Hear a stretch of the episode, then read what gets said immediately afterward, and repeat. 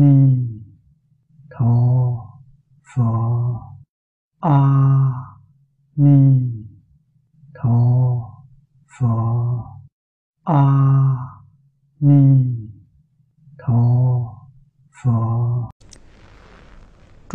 các vị đồng học? Xin mời xem. Tam bối giảng sanh. Đệ nhị thập tứ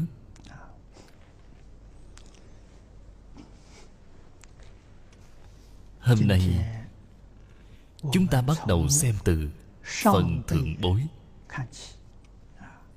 Chúng ta đem kinh văn đọc qua một lần.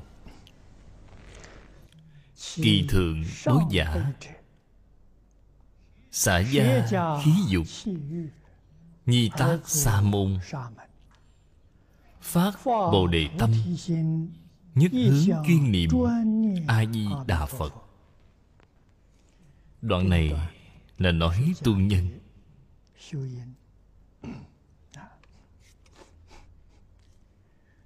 Cái thứ nhất là xả gia khí dục. Câu nói này vô cùng quan trọng.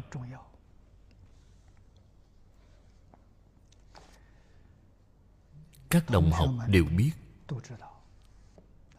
chúng ta học tập tịnh độ. Đã nhiều năm như vậy rồi. Niệm niệm đều mong muốn giảng sanh tịnh độ.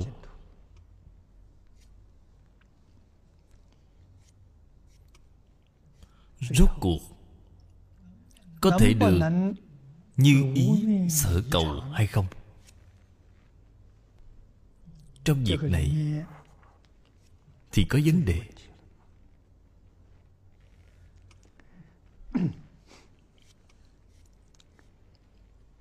Phía trước tổ sư đại đức đã có nói qua. Tuy là nói thì đều có đạo lý. chúng ta phải tỉ mỉ mà thể hội mà thông hiểu thấu suốt cổ đại đức nói tam bối giảng sanh. Thượng bối là bồ tát. Trung bối là thanh văn. phàm phu giảng sanh thì chỉ có thể ở ba phẩm hạ.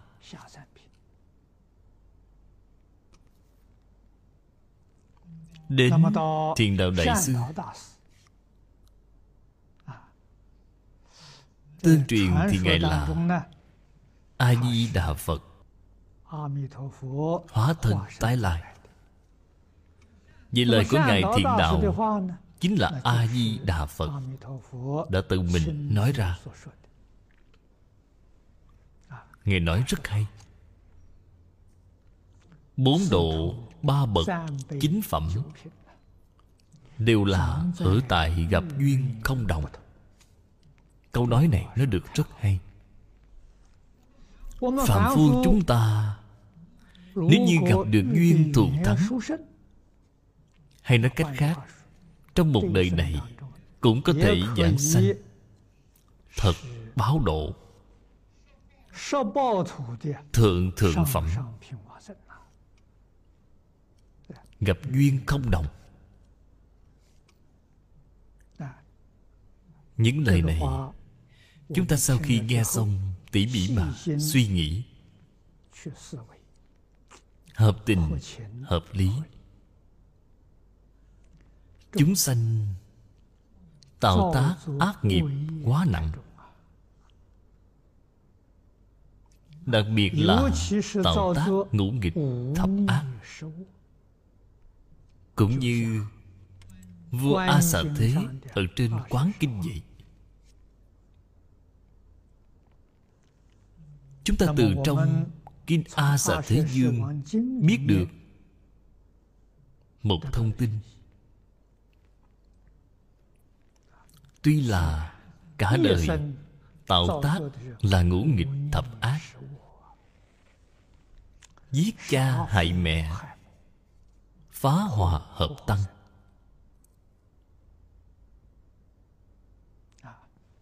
Nhưng mà dẫu sao ông vẫn còn có thiện căn ở trong đời trước. là thiện căn ở trong đời quá khứ. Trong đời này đã bị tham dục che lấp mất rồi. Tuy là có thiện căn mà không thể hiện tiền nghe theo lời xúi dục của đề bà đạt đa đã làm ra rất nhiều việc xấu. Đến lúc lâm chung sám hối. Một niệm sám hối này, công đức không thể nghĩ bạc nếu như y theo cách thông thường mà chưa đại đức hay nói, thì những người tạo nghiệp tội lâm chung sám hối sẽ giảng sanh là ba phẩm hạ cho nên, như a xà thế, nếu như là giảng sanh ba phẩm hạ, thì chúng ta không có gì để nói. Chúng ta sẽ cảm thấy rất đúng. Nhưng mà thế tôn nói với chúng ta, vua a xà thế giảng sanh là thượng phẩm trung sanh.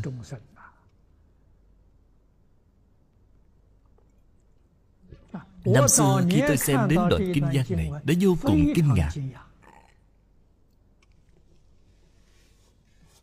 Thế thì mới hiểu được việc giảng sanh thế giới tây phương cực lạc là có hai hạng người. một hạng là bình thường y giáo phụng hành tích công luyện đức đây là rất bình thường một loại vô cùng phương tiện là lâm chung sám hối quay đầu phát nguyện giảng sanh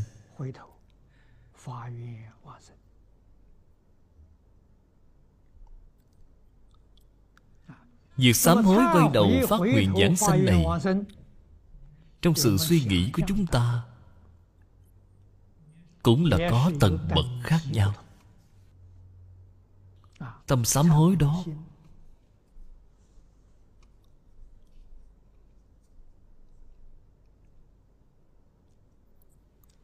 Có Sâu cạn khác nhau Nguyện cầu sanh Có lớn nhỏ khác nhau.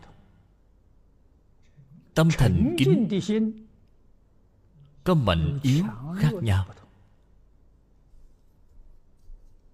Cho nên Họ cũng có sai khác. Cũng là có ba bậc chính phẩm. Như A Xà Thế Ngài có thể đến thượng phẩm trung sanh. Đây chính là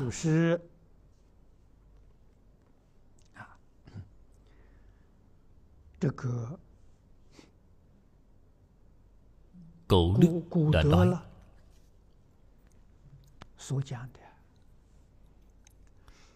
Thủy ác không chứa ngại chung thiện Quá khứ đã tạo tội nghiệp Nhưng mà sau cùng sám hối Sửa lỗi đổi mới. Đây là người thiện Đây không phải là người ác Ngạn ngữ của người Trung Quốc cũng có câu, Lãng tử hồi đầu quý hơn già. Khi còn trẻ tuổi làm ác, Làm săn làm bậy, Vừa quay đầu thì thành người cực tốt, Người tốt trong những người tốt.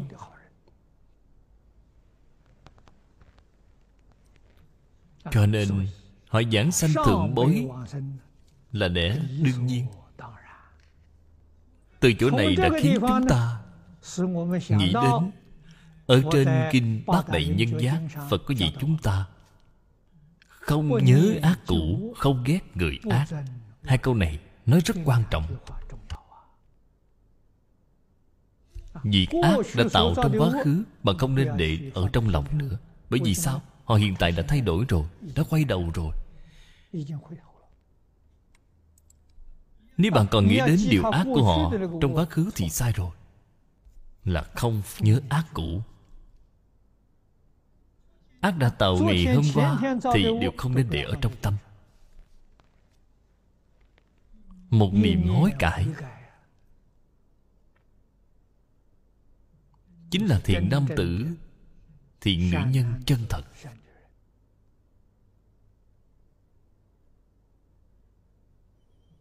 còn không ghét người ác. Đây là người tạo ác nghiệp đa đoan. Thì bạn đối với họ không nên có tâm sân hận. Đối với họ mà có tâm sân hận thì họ không có sai mà chính chúng ta đã sai. Vì sao vậy? Phiền não tập khí từ vô thị kiếp đã bị họ làm khởi dậy vì đây là sai lầm của chúng ta. vì sao mà phật có thể biết được bồ tát có thể làm được a la hán có thể làm được. Người chân thật tu hành cũng có thể làm được. Vậy vì sao chúng ta không làm được?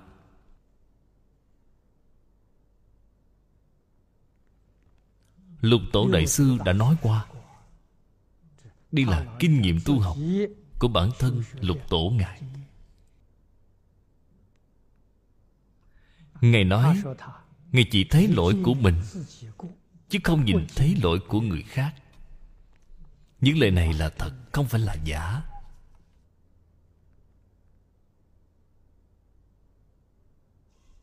Ngày 24 tuổi.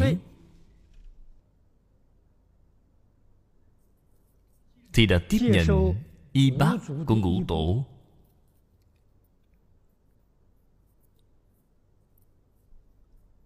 Trở thành một vị tổ đời thứ sáu chỉ mới 24 tuổi.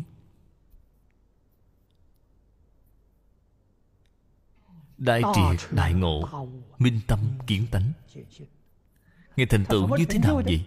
chính là câu nói này. khiến chúng ta có thể ý thức được. Chỉ thấy lỗi mình không thấy lỗi người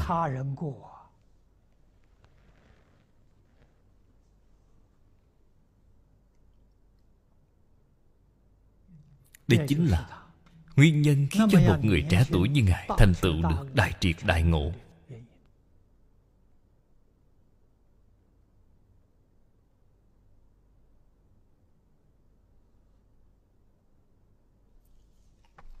Chúng ta phải nên học tập.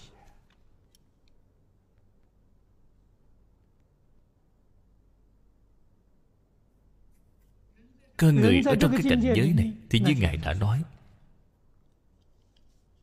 ngài nói với ngũ tổ. Trong tâm đệ tử thường sanh trí huệ.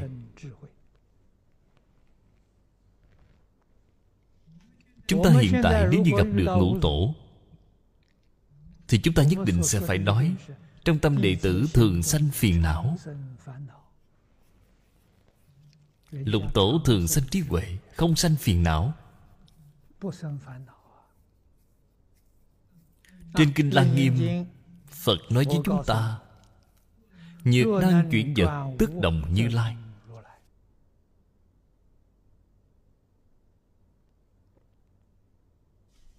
Ngẫu ích đại sư nói rất hay. Cảnh duyên không tốt xấu. cảnh là hoàn cảnh vật chất duyên là hoàn cảnh nhân sự ở trong hoàn cảnh vật chất và hoàn cảnh nhân sự là bình đẳng không có sai biệt.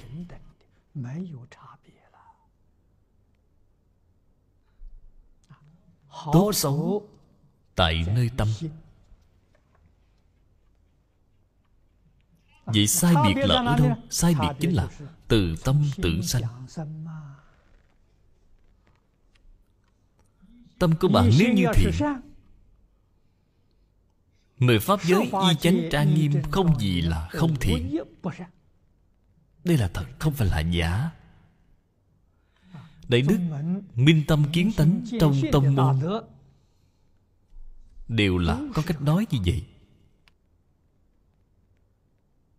Tâm nếu như bất thiện Thì thế giới cực lạc ở ngay trước mặt bạn. Thì bạn cũng không thể thấy chỗ nào là tốt cả Cho nên cảnh tùy tâm chuyển. Không phải là tâm tùy cảnh chuyển. Phải là cảnh tùy tâm chuyển. Cái đạo lý này phải biết. Đạo lý này rất sâu. Hiếm có được từ sự thực nghiệm đối với nước của tiến sĩ giang bụng thắng đã làm ra cho chúng ta một sự chứng minh khoa học. Đó chính là cảnh tùy tâm chuyển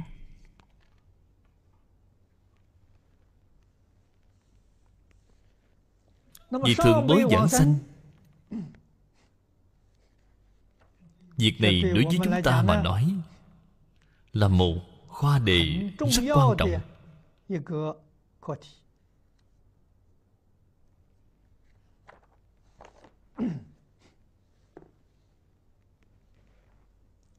chúng ta phải chú ý đến câu xả gia khí dục này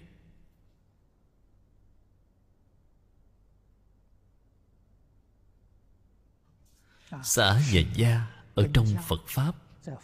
Đều có cách nói.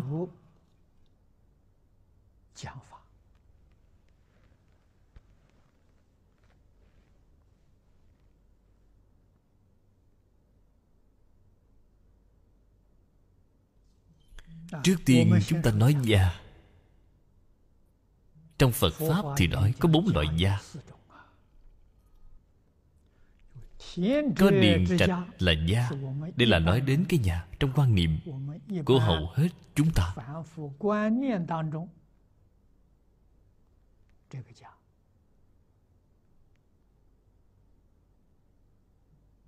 Bạn có đất đai bạn có nhà cửa bạn có ruộng vườn bạn có sản nghiệp. có vợ có con có anh chị em. thì đây là gia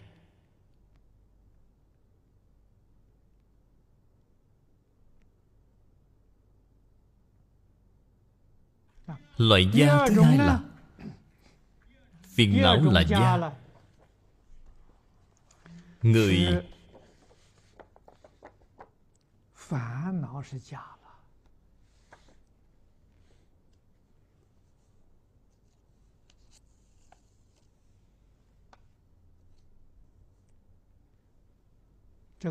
biết việc này thì không nhiều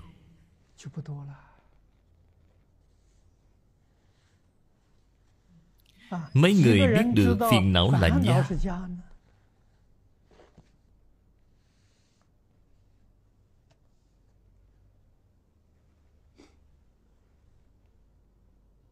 loại thứ ba là tam giới là gia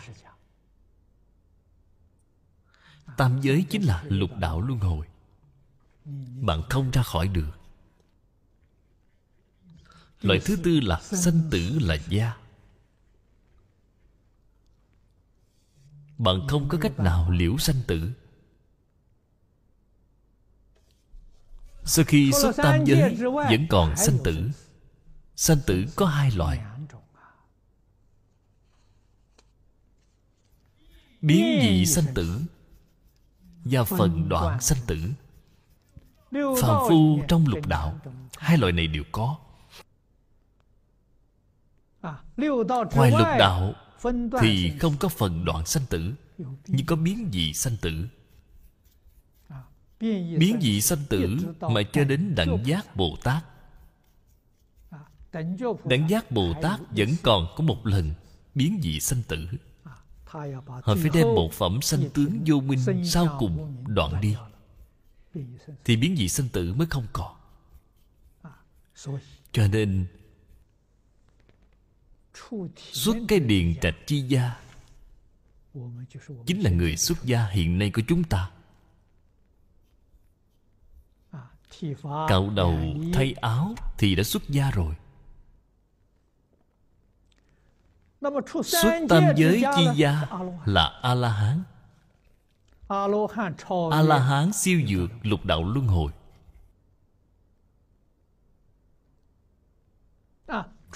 xuất sanh tử chi gia, đó là quả phật cứu cánh. Cao hơn một bậc so với đẳng giác.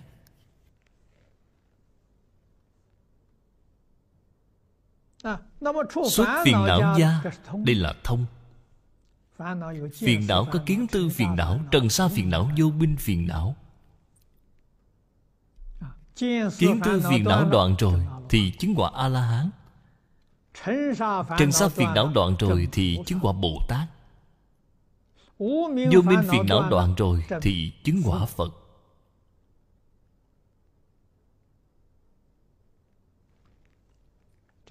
Đây là xã gia. Xã cũng có bốn cách nói.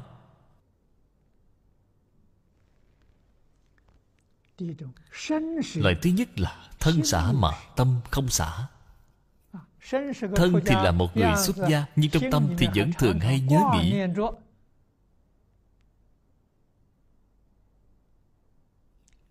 Vẫn còn bận lòng với gia thân quyến thuộc. Ruộng vườn tài sản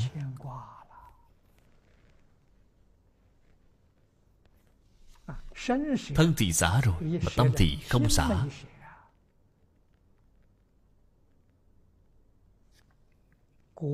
quả báo vẫn là sẽ tiếp tục trong lục đạo luân hồi.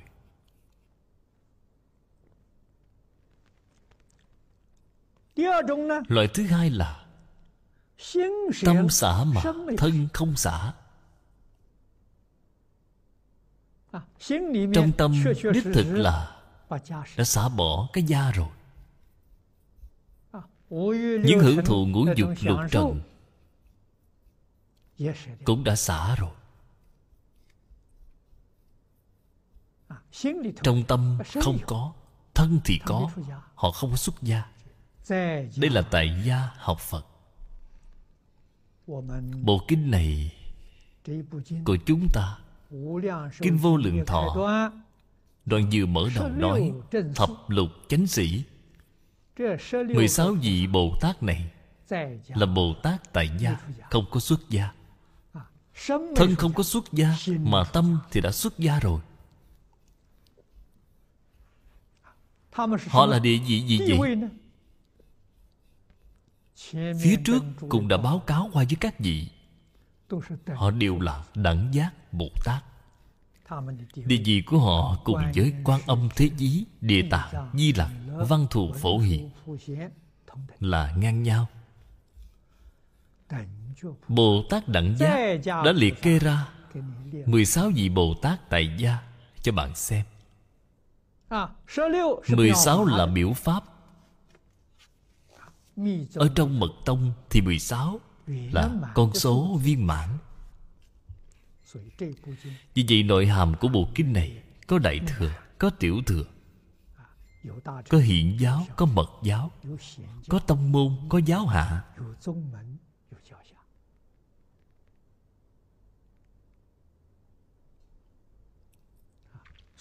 Vì vậy mà người xưa nói Kim vô lượng thọ là trung bổn hoa nghiêm. Nói không quá chút nào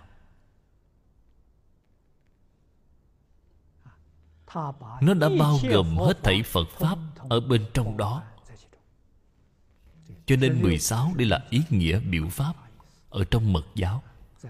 Đã xem thấy ở trên kinh này của chúng ta. Vì tại gia tu hành Có thể thành Phật hay không? Có thể.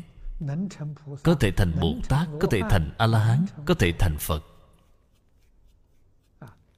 Do đây bạn biết Tại gia và xuất gia không có khác biệt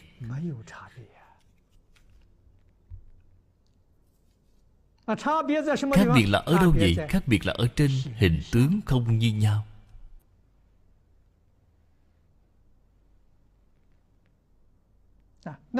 Hình tướng là đại biểu cho điều gì? Đích thực là hình tướng có dụng ý của việc biểu pháp Đều là vì phương tiện để giúp đỡ Cho chúng sanh Phá mê khai ngộ. Lìa khổ được vui.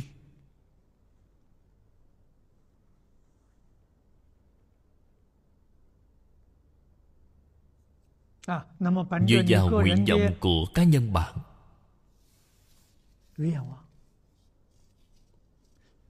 Bạn muốn dùng cái thân phận gì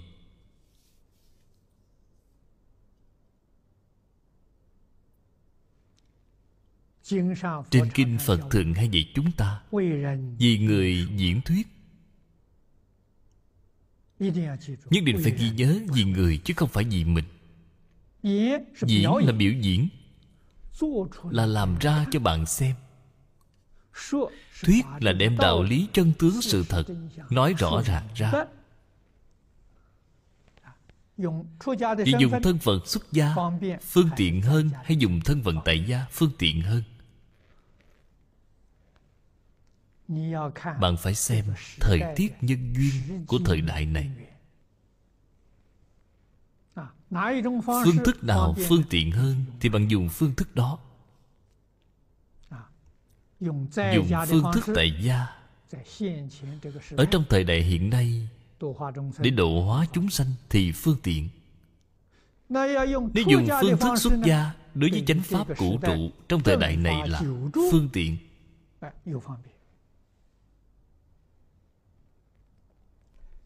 Hai sự việc này Thì quan trọng như nhau. Ấn quan đại sư Lấy thân phận xuất gia để xuất hiện. Hạ Liên Cư Dương Nhân Sơn Lão sư của tôi là Lão cư sĩ Lý Bỉnh Nam. Thì lấy thân phận tại gia để xuất hiện. Đều là Bồ Tát Không phải Phạm Phu.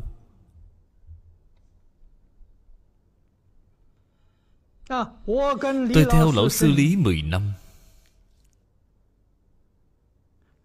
Lời nói việc làm Của Lão sư Lý Không phải người xuất gia thông thường Có thể so bì được với Ngài. Những gì Phật nói ở trên kinh Ngài đều làm được rồi. Ngài là Tâm xuất mà thân không xuất.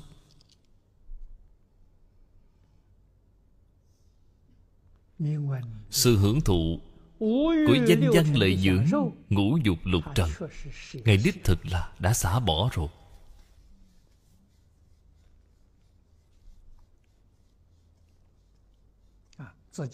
Công việc của bản thân vô cùng vất vả. Thu nhập tương đối cũng khả quan. Nhưng cuộc sống của khổ hạnh tăng. Lão sư Ngài cả đời, Mỗi ngày ăn một bữa. Vào khi đó tôi đã học Ngài, Tôi đã học 5 năm. Những năm đầu ăn một bữa. Mỗi ngày là 5 năm.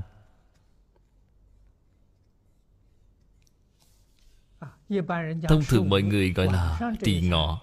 Buổi tối thì không ăn. Trong quá khứ đã làm được 5 năm.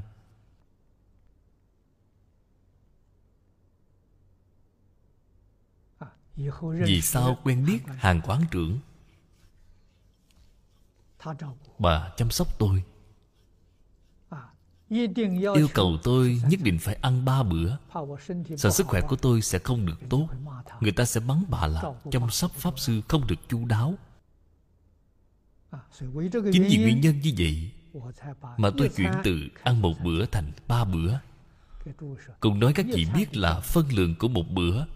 Bởi vì lúc trước ăn một bữa thì ăn ba chén. Sau này ăn ba bữa thì mỗi bữa ăn một chén Lượng thì vẫn như nhau. Chỉ là phân chia ra làm ba mà thôi. Gần đây tôi cảm thấy việc này Vẫn còn rất là phiền phức. Cho nên cũng bỏ luôn một bữa tối. Cảm thấy rất thoải mái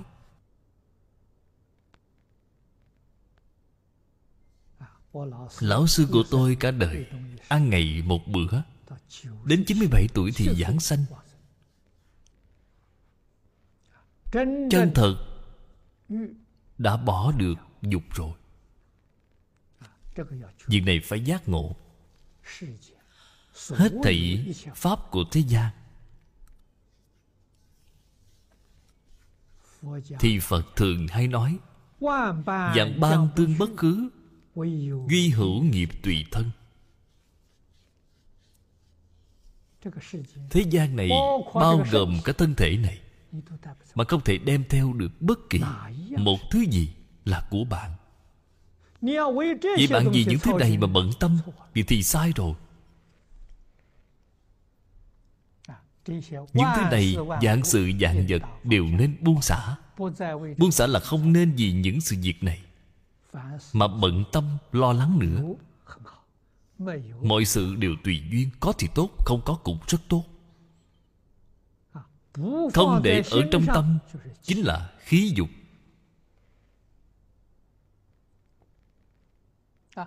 Trên sự tướng, thì có những thứ này. Hoàn toàn là lợi ích chúng sanh. Không phải lợi ích cho chính mình thí dụ như chúng ta ở đây đây xây dựng cái đạo tràng này, không phải là vì mình.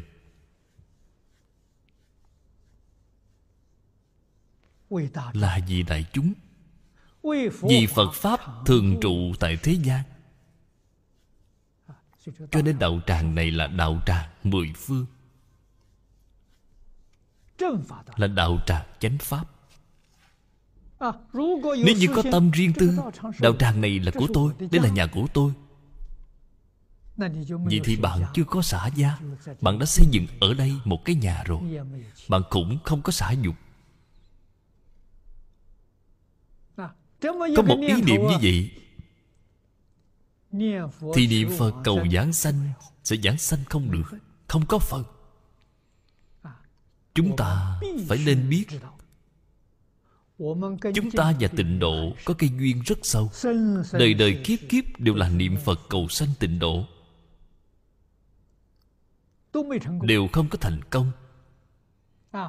Đến sau cùng vẫn là tiếp tục lục đạo luân hồi. Nguyên nhân là gì?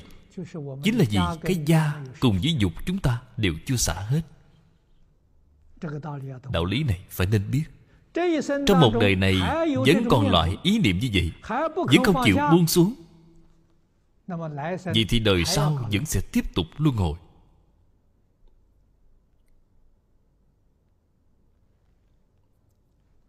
Không thể không suy nghĩ nhiều một chút ở chỗ này.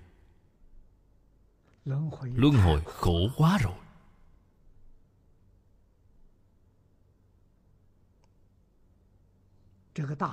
Cái thời đại này là thời đại giảm kiếp của thích ca mâu ni phật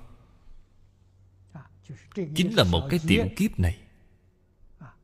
Có tăng, có giảm. Chúng ta là ở trong kiếp giảm. Lấy gì? Năm xưa thích ca mâu ni phật xuất thế tại thế gian. Vào lúc đó thì tuổi thọ con người là một trăm tuổi. Cứ một trăm năm thì giảm một tuổi. Thế Tôn cách chúng ta hiện nay đến ba ngàn năm. Tuổi thọ của hầu hết con người hiện tại là 70 tuổi. Đã giảm 30 tuổi rồi. Số tuổi càng ít đi Thì tai nạn của con người càng nhiều càng khổ.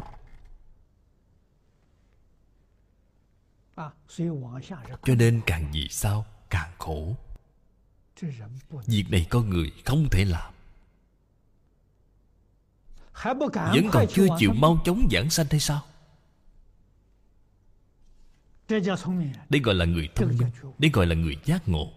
Người giác ngộ thì mau mau cầu sanh tịnh độ. Trong đời này Phải viên mãn cái nguyện này.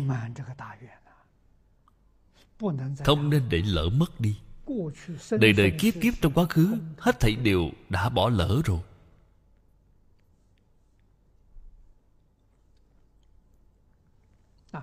vì sao mà chúng ta đối với thế giới cực lạc vẫn là chưa đủ lòng tin.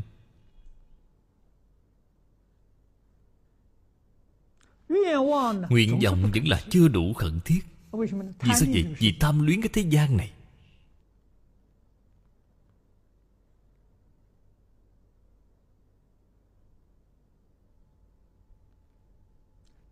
Đây là chướng ngại lớn nhất đối với việc chúng ta không thể giảng sanh.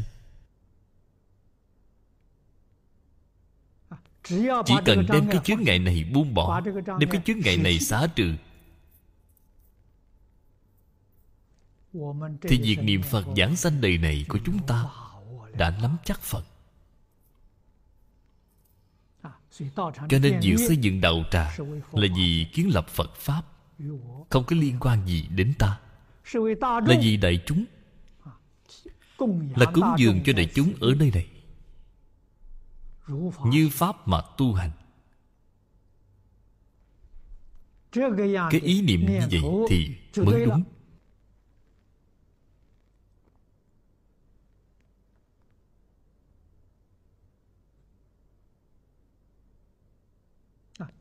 đến khi nào thì buông bỏ cái đạo tràng này vậy ngay hiện tiền thì đã buông bỏ rồi. Không phải đợi cho đến vài năm nữa. Đợi sau khi tôi già chết rồi Mới buông bỏ Thì lúc đó đã không kịp rồi.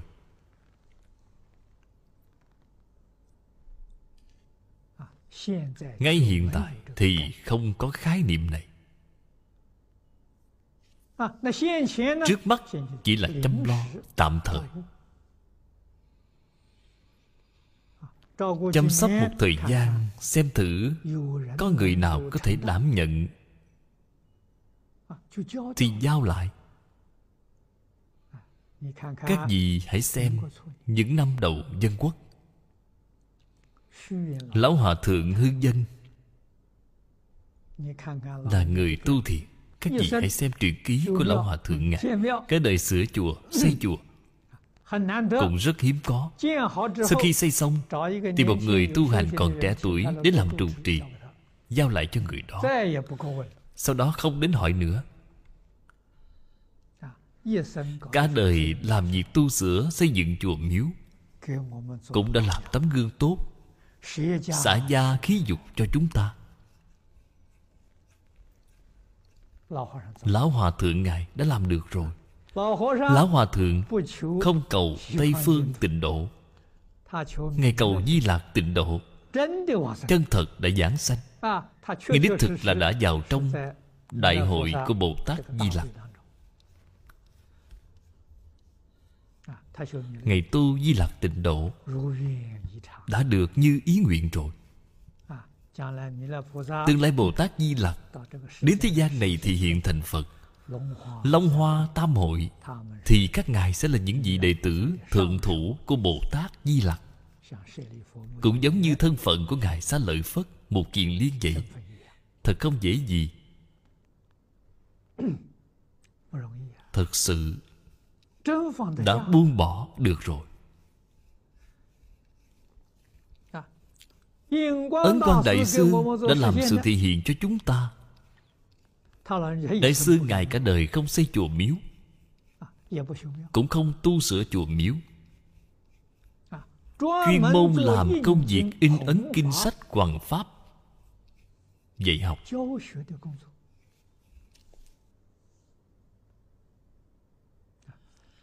Hai vị lão nhân này Đã cho chúng ta sự khải thị rất lớn. Đều là xã gia khí dục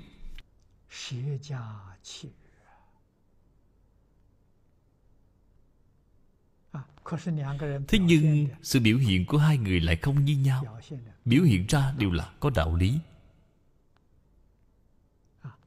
Đều là vì chánh pháp cửu trụ. Đều là vì lợi ích chúng sanh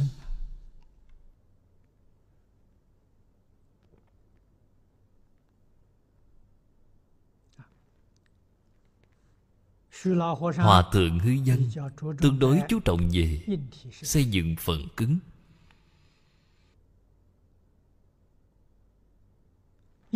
Ấn tổ Thì nghiêng về việc giáo dục Thực chất.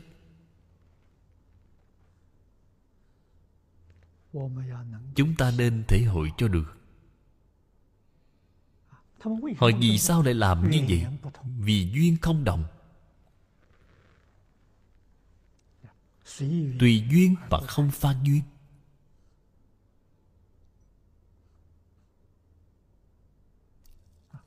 Cả đời này của chúng tôi hết thảy đều là tùy duyên. Xưa đây không có ý niệm xây dựng đạo tràng.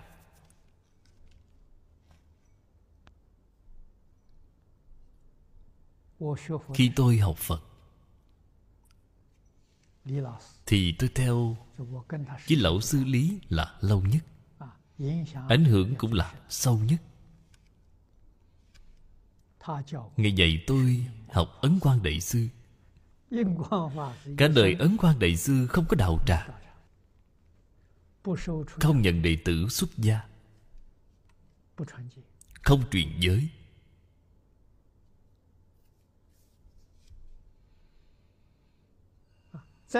Vào khi đó thì cũng cách đây 50 năm rồi.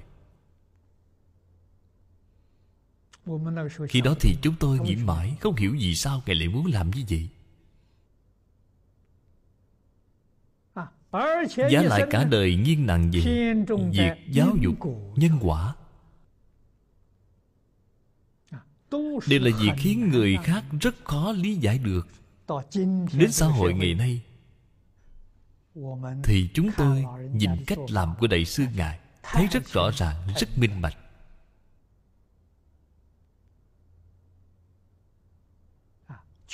đích thực là từ bi đến cùng cực.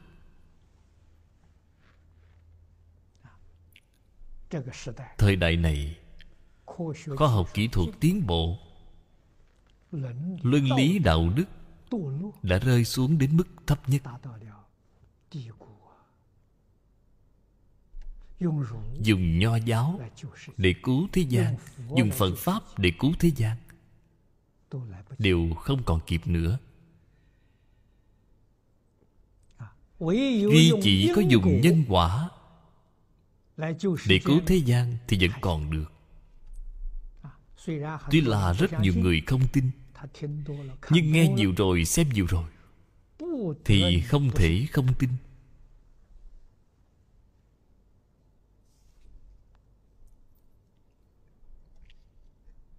Chúng tôi trong những năm gần đây Gặp phải những sự việc này thì quá nhiều, quá nhiều.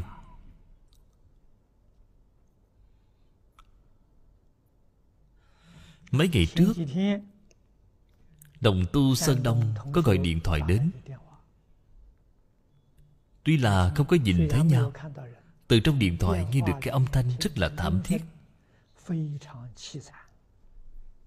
Là gì vậy? Là linh quỷ nhập thân.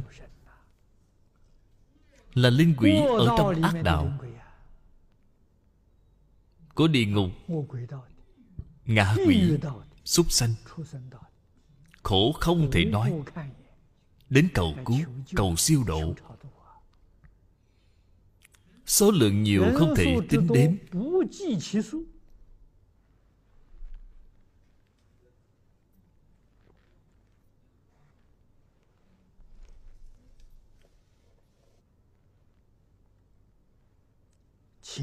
vào giữa đêm ngày hôm đó, cư sĩ tề gọi điện thoại cho tôi, cùng nói cái sự việc này.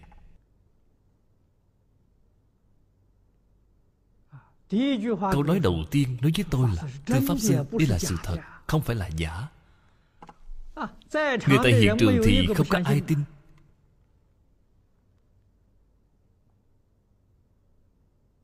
Những linh quỷ này tụ tập ở nơi đó. Bầu không khí thông thường thì chúng ta gọi là từ trường rất xấu. Nó âm u.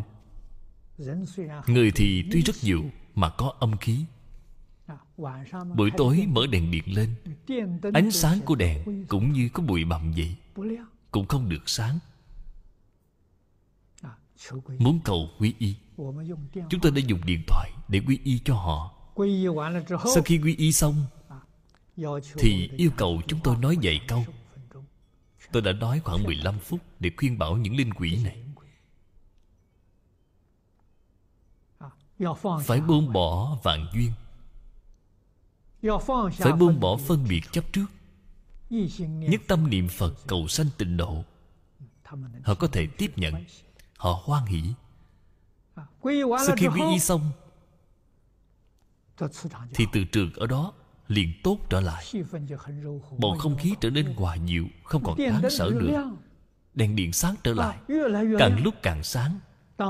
Những người ở tại đó đều bắt đầu chịu tin đây không phải là giả. Những việc như vậy mà tôi đã trải qua thì rất nhiều nhưng mà những sự việc như vậy lại không thể nói. Nói ra thì người ta lại bảo tôi đề xướng mê tín. Bởi vì những việc này chỉ có đích thân gặp được tôi mới nói với các vị. Nếu các vị không đích thân gặp được thì tôi tuyệt đối cũng không nói với các vị. Thiên hạ rộng lớn không chuyện lạ gì mà không có tuyệt đối không thể nói khoa học, không có chứng minh thì đều không thể tin. Khoa học không phải là dạng năng. Khoa học cũng có rất nhiều sự thiếu sót. Việc mà nó không thể chứng minh thì rất nhiều rất nhiều.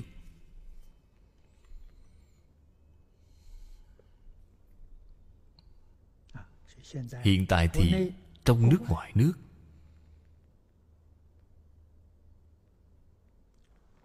đều có cơ duyên.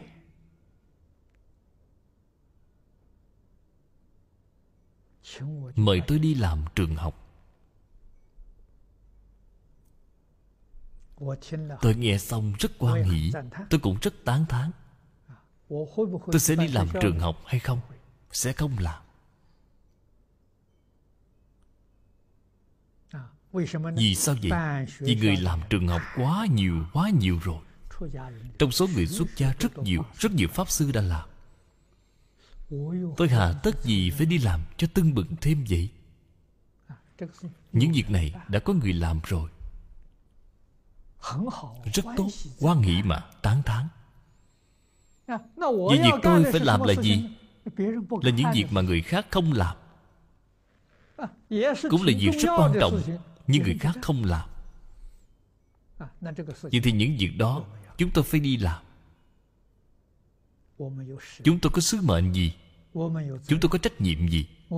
Chúng tôi có nghĩa vụ không thể không làm. Đây là ngày trước. Lão sư Lý thường hay dạy chúng tôi. Vào khi đó thì tôi vẫn chưa xuất gia. Là năm xưa, Khoảng 30 tuổi vẫn chưa xuất gia. Lão sư Lý nói với tôi Người thầy xưa Đừng có học Tô Đông Pha. Người thầy nay đừng có học Lương Khải Siêu. Hai người này đều là đệ tử Phật.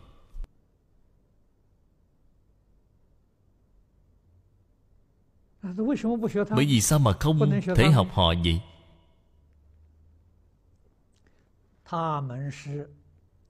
Họ đều là nhà Phật học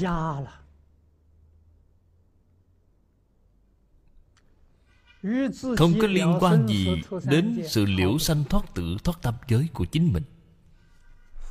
Là Phật học. Họ làm đều là Phật học. Không phải là học Phật. Tôi tới đây mới hiểu được thế nào gọi là Phật học. Học Phật, tôi vốn dĩ cho rằng Phật học và học Phật là cùng một sự việc. Ngài nói, tôi không phải là cùng một sự việc, Mà là hai sự việc. Tôi liền hiểu ra được. Học Phật là phải học Thích Ca Mâu Ni Phật. Tịnh Tông thì học A-di-đà Phật. Chúng ta cúng dường A-di-đà Phật. Đó là gì vậy? Đó là tấm gương của chúng ta. Là điển hình cho chúng ta. Chúng ta thường hay nhìn thấy Ngài Thì không được quên Ta phải học sao giống cho y như Ngài vậy? Đây gọi là học Phật Nếu bạn cúng dường quan Thế Âm Bồ Tát Thì bạn phải ghi nhớ Ngày ngày nhìn thấy tượng quan Thế Âm Bồ Tát Thì ta phải học sao giống như quan Thế Âm Bồ Tát vậy. Ta chính là quan Thế Âm Bồ Tát Thì đây gọi là học Bồ Tát. Có những người làm về Phật học Thì lại là đằng khác. Họ có thể đem kinh điển giảng nói được Rõ ràng rành mạch Hoa trời rơi rụng Bản thân thì không làm được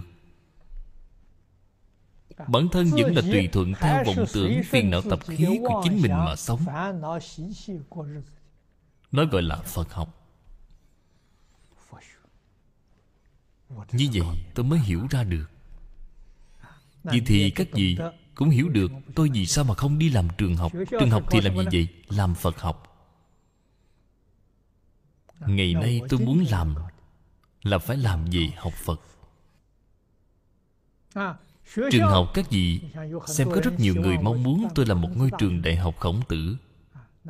Vì đó là gì? Đó là nho học. Ngày nay cái tôi muốn làm là làm một cái thư viện khổng tử quy mô rất nhỏ số người rất ít. Học nho. Thật sự là có được vài người chí đồng đạo hợp cùng học khổng tử học mạnh tử nếu như thời đại này có thể tái xuất mười vị hai mươi vị khổng tử mạnh tử thì thiên hạ thái bình rồi. Việc này rất quan trọng. Tôi cũng đã làm công tác giáo dục Nhưng làm không giống với mọi người. Giáo dục của Phật Chúng ta phải nên chăm chỉ học Phật. Bất luận là học nho hay học Phật. Thì điều kiện đầu tiên là phải thực tiễn một trăm phần trăm đệ tử quy. Đệ tử quy nếu như làm không được Thì ngay cả tư cách là một người tốt Bạn cũng không có. Bạn xem Kinh Phật vừa mở ra Thì thiện nam tử thiện nữ nhân. Thiện nam tử thì nữ nhân là phải có điều kiện. Không phải là không có điều kiện gì Cái điều kiện này là Thập thiện nghiệp đạo. Vì sao ngày nay chúng ta không làm được thập thiện nghiệp đạo? Vì không có đệ tử quy. Từ nhỏ đã không có nhận được sự giáo dục tốt. Nguyên nhân là ở nơi đây Chúng ta chân thật muốn quay đầu. Thì đây thật sự là pháp tu sám hối. Quay đầu là bờ. Quay đầu học đệ tử quy Nhất định phải học đệ tử quy cho tốt. Cái đoàn thể này của chúng ta tự nhiên sẽ là một đoàn thể lục quả kính. Kiến hòa đồng giải. Giới hòa đồng tu. Hai điều này chính là xây dựng ở trên nền tảng đệ tử quy và thập thiện nghiệp đạo. Không có đệ tử quy không có thập thiện nghiệp đạo thì hai điều này là vô ích. Dấu ít rồi thì bốn địa sau Cũng không có.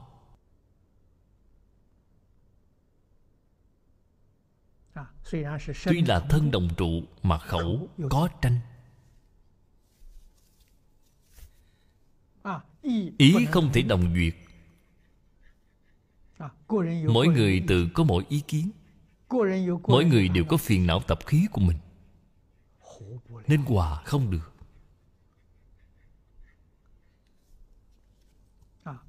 Cho nên nền tảng của sự hòa thuận chính là giác chánh tịnh ở trên bộ kinh này của chúng ta. Giác chánh tịnh là tam bảo.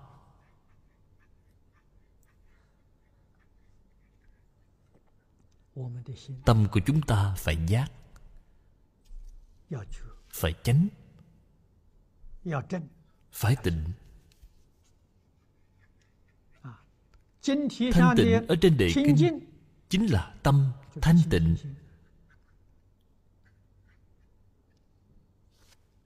Bình đẳng. Chánh tri chánh kiến.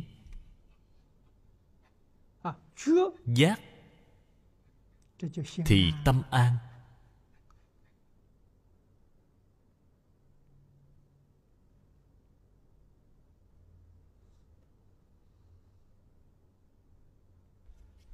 Chỉ cần đem đề kinh làm được. Đề kinh này là nguyên tắc chỉ đạo Sự tu hành cao nhất.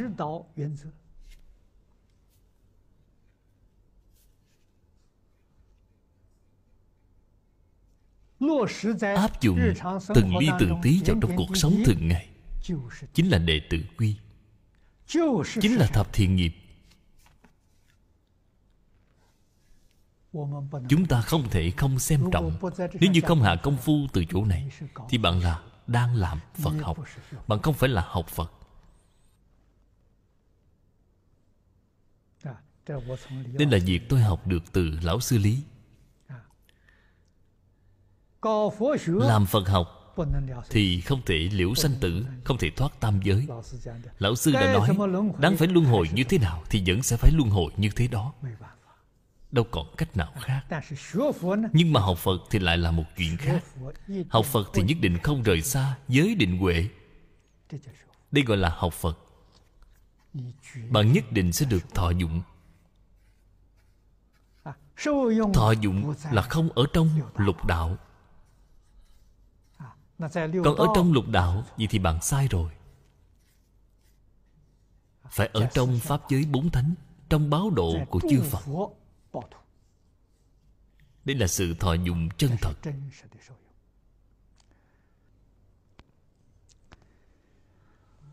Trong chú giải của lão cư sĩ hoàng niệm tổ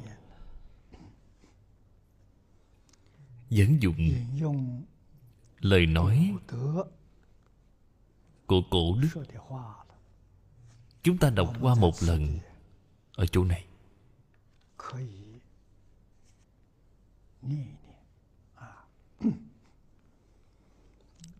cổ đại đức. Nói thượng thượng phẩm phải là bồ tát từ tứ địa đến thất địa. Thượng trung phẩm phải là bồ tát từ sơ địa đến tứ địa. Dư khả lệ suy. Trung phẩm trung sanh trở xuống mới là.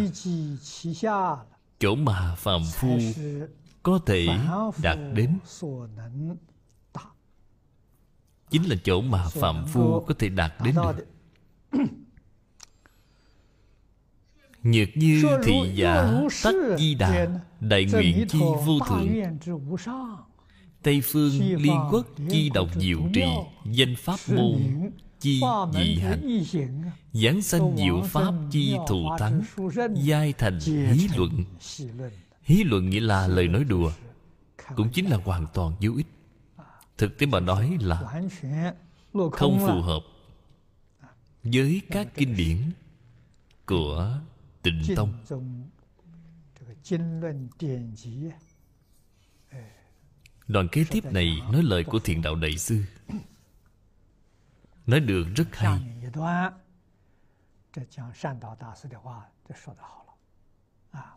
Cổ thuyết chi phi hành. Đắc đường. Thiện đạo đại sư. Quảng dẫn kinh luận. Lực phá cụ thuyết.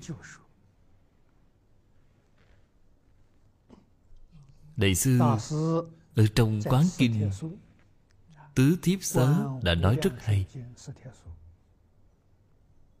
Ngài nói Định thiện Và ý danh tam bối. Thượng hạ.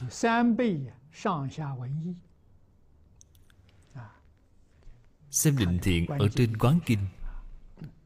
Đều là sau khi Phật đã nhập Niết Bàn Phật không còn tại thế gian. Ngũ trượt phàm phu. Cái thế gian này là ngũ trượt ác thế. Các vị đều biết.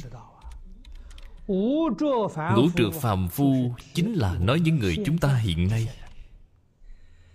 Nhưng vì gặp phải duyên sai biệt Mà khiến cho có chính phẩm khác nhau. Sự sai biệt này nghĩa là không đồng Gặp duyên không đồng. Cho nên mới có sự sai biệt Của ba bậc chính phẩm. Phía sau nói còn rõ ràng hơn.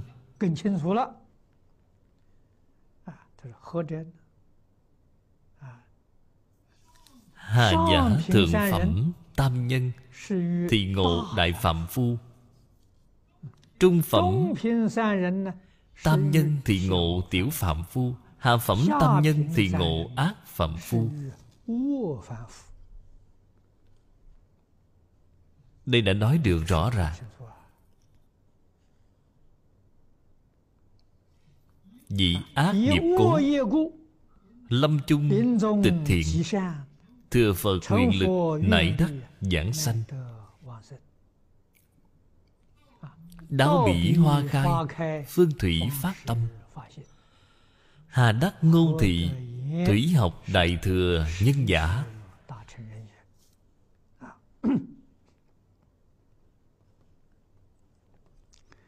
Đây chính là đã nói được rất rõ ràng, Nói được rất minh bạch.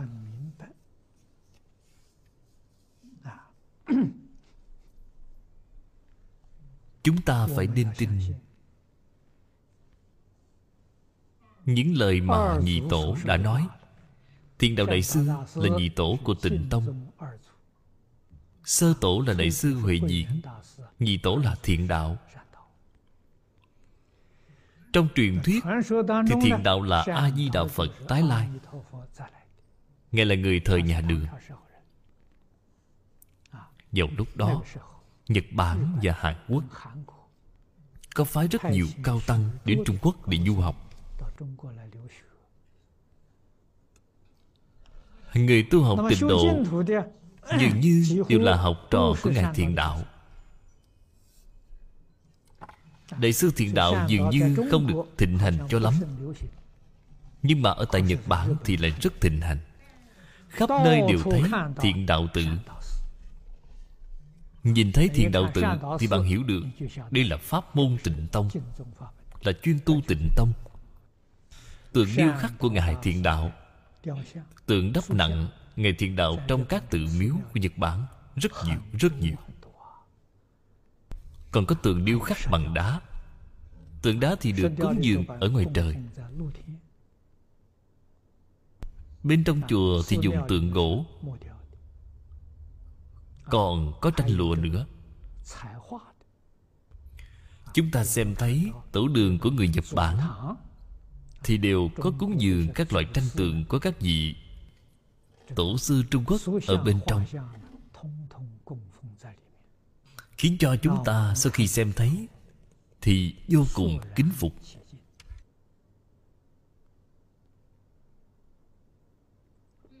Sự cung phụng tôn trọng Đối với tổ sư, Vượt hơn người. Của chúng ta rất nhiều. Ở trong các tượng miếu của chúng ta Việc cúng dường tượng Phật Bồ Tát là rất phổ biến. Cúng dường của tổ sư thì không nhiều.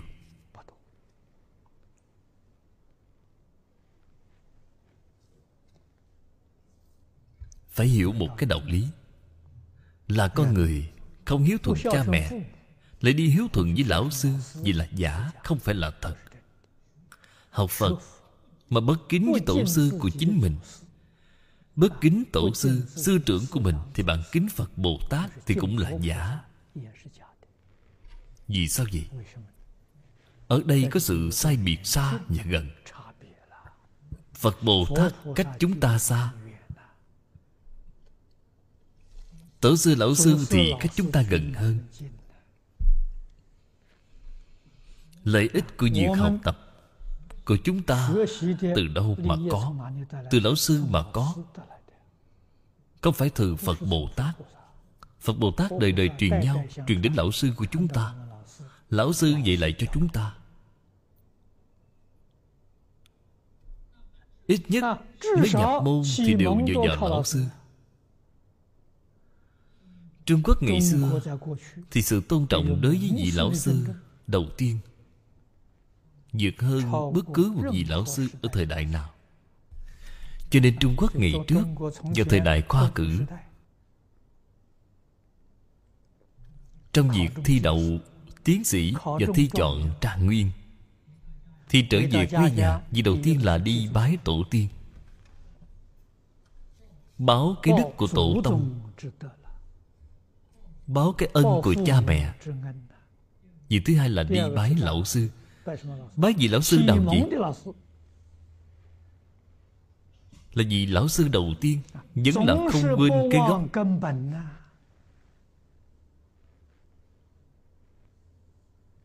Vì lão sư đầu tiên có thể vẫn còn là một vị tú tài nghèo. Tú tài nghèo đã dạy ra được một quan trạng nguyên. đây là sự vinh hiển vô thượng cả một đời của họ Vinh quang phải quy về phần của họ. Bạn xem Trung Quốc ngày trước Tâm địa con người Phúc hậu đến giường nào. Nếp sống của xã hội thiện lương Thuần phát Là có cái đạo lý của nó. Con người biết ơn báo ân. Xã hội hiện tại này rất phiền phức Không biết ân đức. Vong ân bội nghĩa. Chúng ta thường hay nghe thấy Cũng thường hay nhìn thấy. Hiện tại con cái không biết tôn kính cha mẹ. Không cần nói đến hiếu thuận. Đối với cha mẹ không hề biết cung kính. Đối với cha mẹ mà đã không cung kính Thì trong xã hội họ sẽ cung kính với người khác hay sao? Không thể nào chứ? Vì đã thành cái thói quen rồi Giữa con người với nhau mà không có sự lễ kính Thì xã hội này sẽ loạn.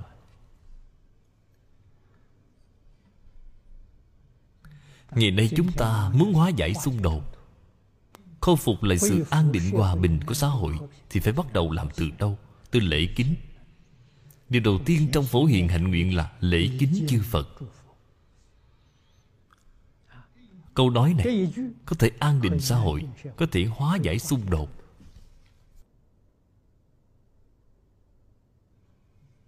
Chúng ta phải thật sự chăm chỉ nỗ lực mà làm Đem hết thảy tất cả chúng sanh Xem thành chư Phật Bồ Tát. Thì tâm cung kính của chúng ta mới có thể sanh khởi ra được.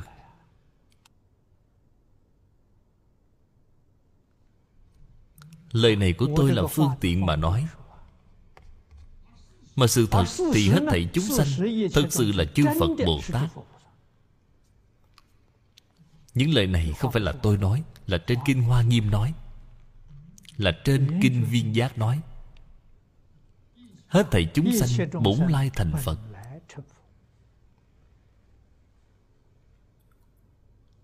Hiện tại vì sao lại không phải là Phật? Vì hiện tại đã mê mất tự tánh. Mê mất tự tánh rồi, Nhưng vẫn là Phật. Không thể nói mê mất tự tánh Thì không phải là Phật.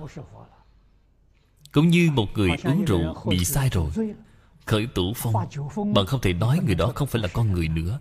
Người đó chỉ là một người sai rượu. Có thể nói là như vậy. Đó là một người sai. Người đó không được tỉnh táo.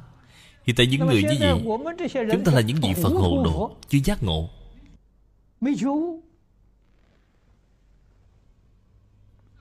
Là vì Phật đã bị mê mất tự tánh. Vì Bồ Tát mê mất tự tánh. Dùng cái tâm thái này để mà nhìn thì là đúng. Chúng ta đối với người tự nhiên liền có thể sanh khởi tâm cung kính.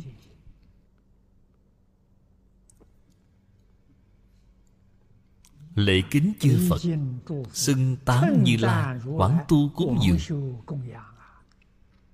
Thứ tư là sám hối nghiệp chướng. Trong thập nguyện thì chỉ cần làm được bốn nguyện đầu này. Thì bạn chính là Bồ Tát viên mãn công đức.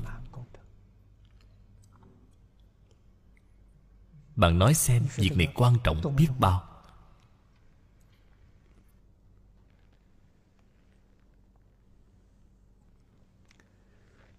thiền đạo đại sư nói Đại phạm phu, tiểu phạm phu Lớn nhỏ ở đây cách phân chia như thế nào? Ở tâm lượng. Phạm phu tâm lượng lớn. Phạm phu tâm lượng nhỏ. Phạm phu tâm lượng nhỏ Khởi tâm động niệm vì chính mình. Vì gia đình. Đây là tâm lượng nhỏ.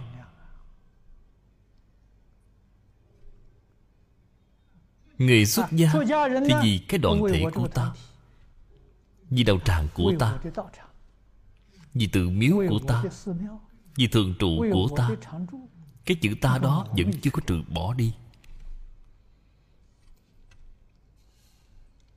Lại lớn hơn một chút Thì là gì? Tông phái của mình Tông tịnh độ của mình. Vì này thì không được. Tâm lượng quá nhỏ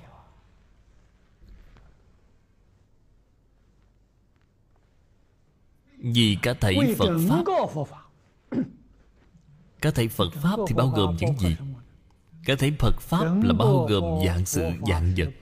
Trong tận hư không khắp Pháp giới Tất cả tôn giáo Bao gồm ở bên trong đó.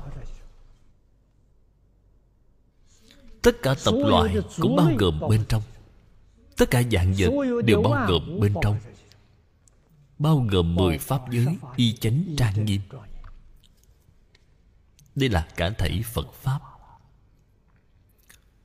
Bạn có cái tâm lượng lớn như vậy Thì gọi là Đại Tâm Phạm Phu.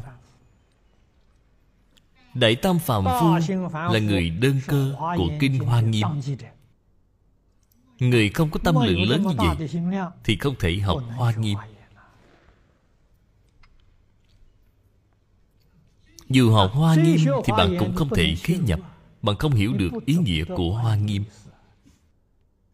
Không phải không hiểu mà thôi. Sau khi học xong nhất định sẽ có hoài nghi. Hoài nghi trùng trùng Dừng hoài nghi thì bạn đã tạo tội nghiệp.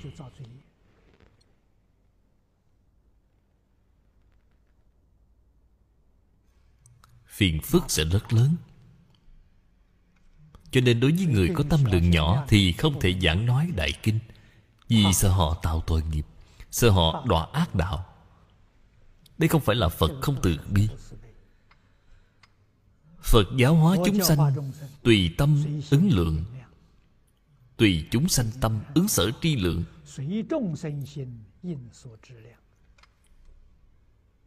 Người tiểu căn Thì không thuyết đại pháp. Người đại căn khí thì không thuyết tiểu pháp. Người có đại căn khí mà thuyết tiểu pháp Thì họ không hài lòng. Cho nên Phật khai mở Tám dạng bốn ngàn pháp môn. Tùy thuận tám dạng bốn ngàn loại căn tánh không như nhau. Từ bi đến cùng cực vì này chúng ta không thể không biết. Bản thân chúng ta là loại tâm lượng gì? Thực tại mà nói Thì Pháp sẽ tùy tâm lượng của chúng ta mà biến. Tâm lượng chúng ta lớn Thì Pháp liền biến lớn. Tâm lượng nhỏ, Pháp liền biến nhỏ. Đây là thật, Không phải là giả. Pháp không có lớn nhỏ, Tùy theo tâm lượng của bạn mà biến hóa chính là hết thảy pháp từ tâm tưởng sanh. Tâm của bạn chánh thì không có pháp nào không chánh, tà pháp cũng là chánh. Tâm bất chánh thì chánh pháp cũng không chánh, cũng thành tà. Tâm thiện thì thế gian không có một người nào mà không phải là người thiện. Tâm bất thiện thì thế gian không có một người nào là người tốt. Con người không có thiện ác Pháp không có lớn nhỏ. Tùy theo ý niệm của chúng sanh mà chuyển biến.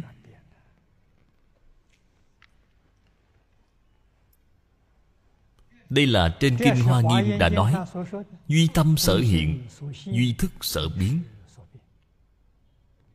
Tâm hiện thức biến. Chúng ta phải hiểu rõ cái chân tướng sự thật này.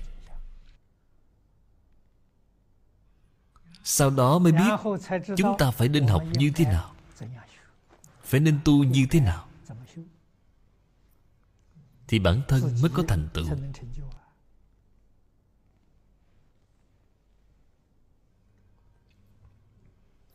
Giảng sanh thế giới Tây Phương Ba bậc chính phẩm cũng là như vậy. Đây là Thiền Đạo Đại Sư đã nói được rất hay.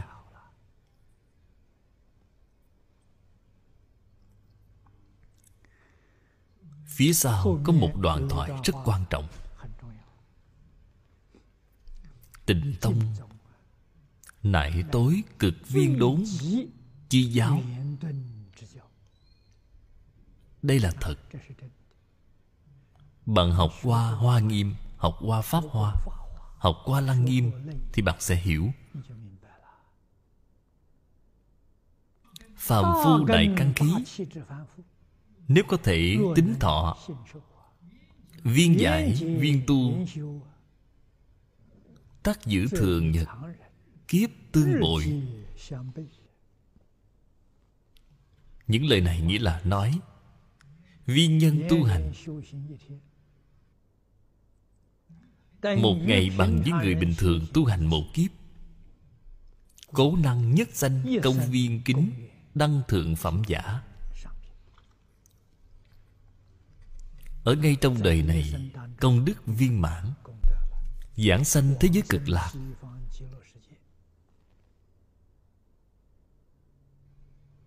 Thật báo trang nghiêm độ Thượng thượng phẩm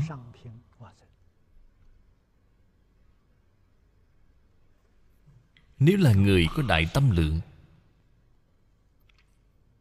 Viên tu, Viên chứng,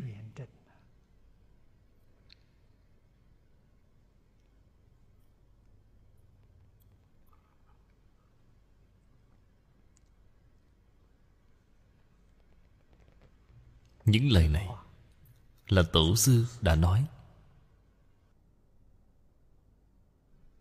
Sự thù thắng của việc tu hành này không có cách nào tưởng tượng được. Như bình thường chúng ta tu hành một kiếp Có thể được hay sao? Một kiếp thì thời gian bao lâu vậy? Họ tu một ngày Bằng giới phạm phu chúng ta tu một kiếp.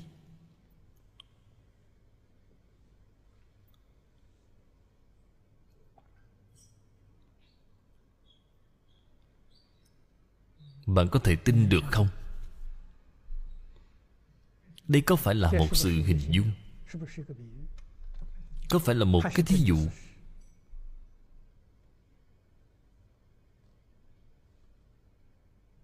Vẫn còn là chân tướng sự thật hay sao? Những vị tổ sư của tịnh tông Nhất định là Không phải là người phàm.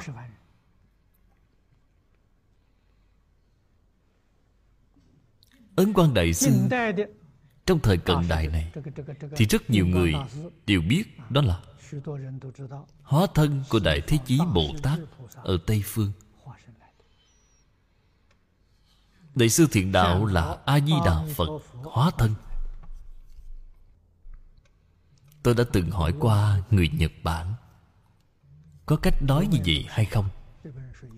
Người Nhật Bản nói là có, Người Hàn Quốc cũng nói là có. Họ không hoài nghi.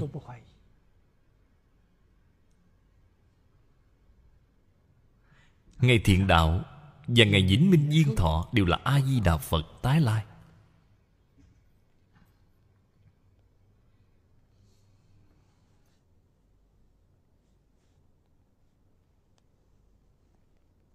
Dù là Phật thuyết Thì Phật nhất định không có vọng ngữ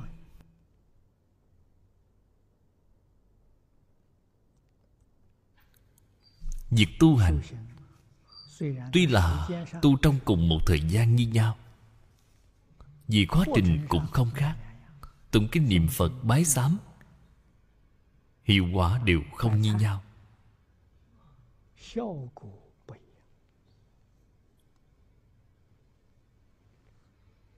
Mọi người cùng cộng tu với nhau. Thí dụ như Ấn Tổ đã nói Người tu hành chúng ta tốt nhất là không nên vượt quá 20 người. 20 người cùng cộng tu với nhau. Cái quả đức đó, Từ trên quả mà nói, Mỗi một người cái đạt được đều không như nhau, Khác biệt rất lớn. Vì sao mà lại có cái hiện tượng này? Đều là ở dụng tâm không động. Văn thù Bồ Tát đã nói rất hay. Nhược chư Bồ Tát Thiện dùng kỳ tâm Tắc hoạch nhất thiết Thắng diệu công đức. Vi nhân tu một ngày, Bằng như người bình thường tu một kiếp, Đó là thắng diệu công đức.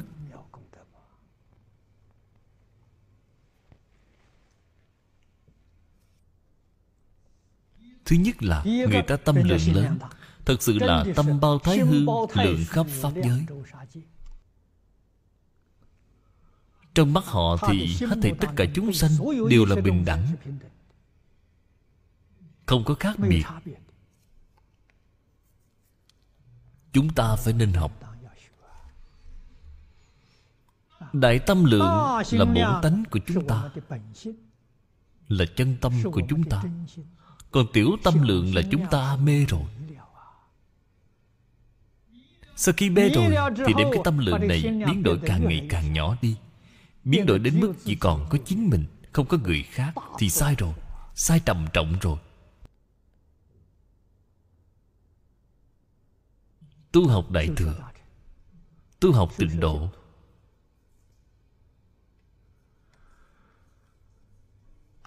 Việc cần thiết đầu tiên Chính là đem tâm lượng Mở rộng ra.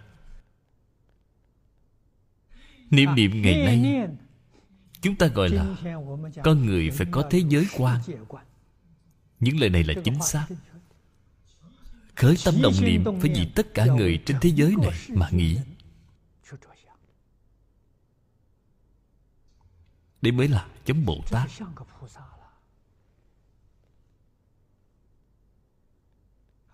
Không phải vì một cái khu vực, Một cái đất nước, Một cái thành phố. Không phải vậy, Vì cả thế giới đặc biệt là những chúng sanh khổ nạn.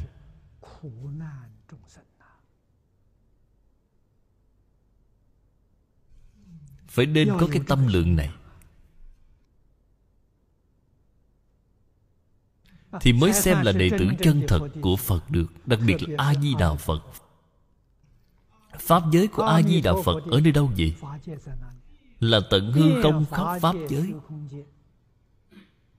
Chính là Pháp giới của A-di-đà Phật. Hết thảy chúng sanh ở trong tận hư không khắp Pháp giới? Là đối tượng mà A-di-đà Phật hoàn nguyện phổ độ. Tâm của chúng ta phải giống như a di đà phật. Nguyện của chúng ta phải giống như a di đà phật. Hành của chúng ta phải giống như a di đà phật. Vì thì làm gì có đạo lý không thể giảng sanh chứ? Không những giảng sanh, mà còn như lời của đại sư đã nói, bạn quyết định là sẽ giảng sanh thượng phẩm thật báo độ. Chúng ta có thể làm được hay không? Có thể làm được vì sao vậy? Vì đó là chân tánh của chúng ta. Là bổn tánh của chúng ta. Chân tâm không phải là từ bên ngoài vào Chỉ cần đem sự mê hoặc này phá trừ.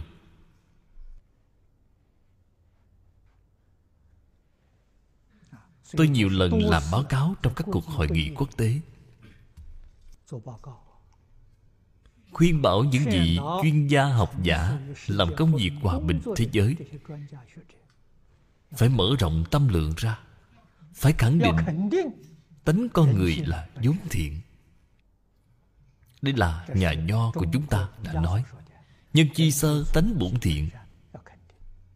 Phải công nhận việc này. Thế gian nhất định là không có người ác. người ác là gì? là không có nhận được sự giáo dục tốt. họ đã bị hoàn cảnh Vậy cho trở nên xấu, Phải hiểu được cái đạo lý này. Bản tính của họ là thiện, Phải tin vào sự dạy dỗ của Phật Ở trên các kinh điển. Hết thảy chúng sanh đều là có Phật tánh. Hết thảy chúng sanh bổn lai thành Phật. Thì sự cung kính, xưng tán, cúng dường,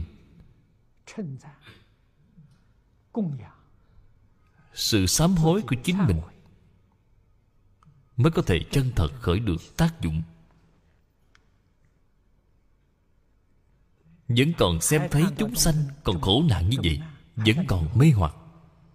Chúng ta sám hối bản thân mình đã làm chưa đủ.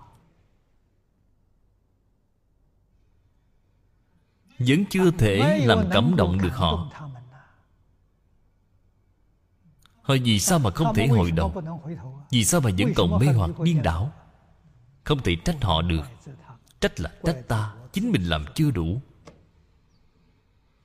Có như vậy thì Mới có thể nâng cao được trí huệ của chính mình, Nâng cao được đức năng tướng hảo của chính mình. Mới có thể cảm động sâu hơn nữa Đối với những vị Phật Bồ Tát mê hoặc điên đảo này.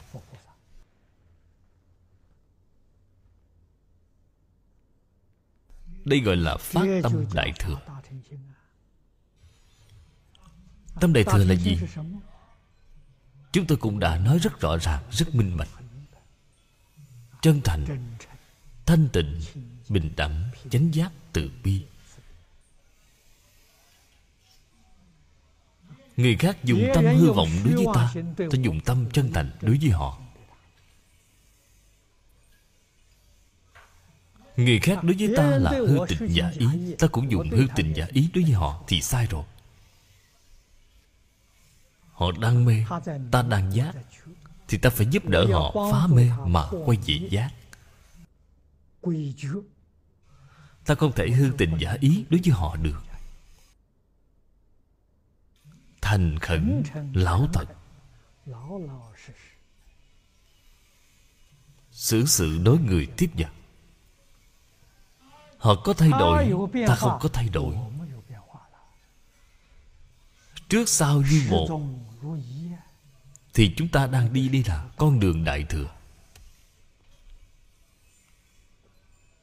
Đi con đường đại tâm phạm phu.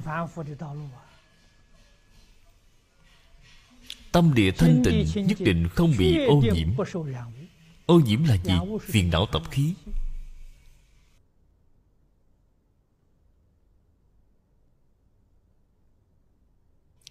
Tham sân si mạng những thứ này là ô nhiễm. Tự tư tự lợi là ô nhiễm. Danh văn lợi dưỡng là ô nhiễm. Có thể đem những thứ này buông bỏ hết thảy. Tâm thanh tịnh liền hiện tiền. Tâm liền thanh tịnh rồi. Đối với người khác phải khiêm hư. không có mảy may ngạo mạn thì tâm bình đẳng hiện tiền. Tâm bình đẳng hiện tiền chính là như trong pháp tướng tông đã nói, chuyển mạt na thức thành bình đẳng tánh trí.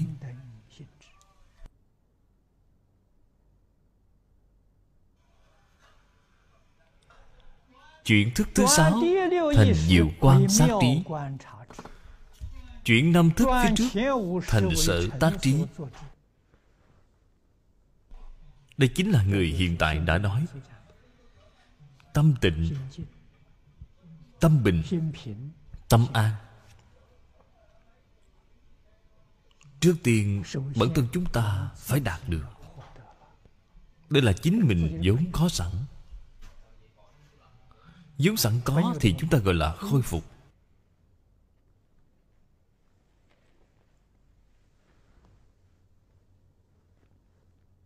Tâm thanh tịnh, tâm bình đẳng, tâm an định, vốn là như vậy.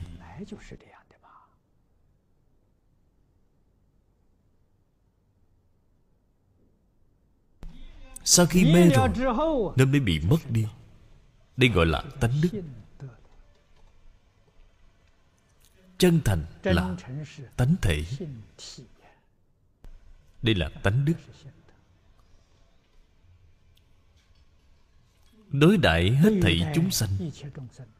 không có bất cứ điều kiện gì. đại từ đại bi.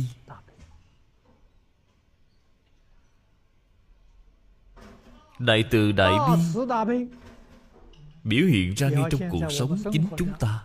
dùng lại hiện tại mà nói. Thân thiết quan tâm yêu thương hợp tác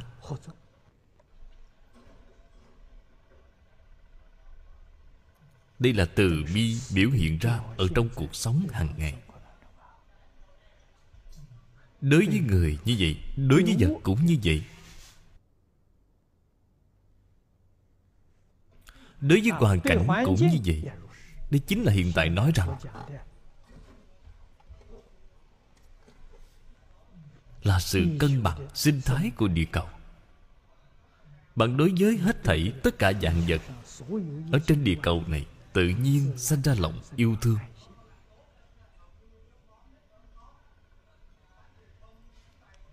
Bạn sẽ không dễ dàng phá hoại đi sự cân bằng sinh thái. đối với một cọng cỏ một cành cây bạn cũng có lòng yêu thương rất lớn. huống hồ là đối với động vật huống hồ là đối với tất cả con người hết thảy đều là tánh đức mà từ tánh chúng ta vốn có. Không phải từ bên ngoài vào. Chư phật bồ tát có. A la hán có. Tổ sư đại đức có. Vậy vì sao mà chúng ta không có? Vì mê mất tự tánh rồi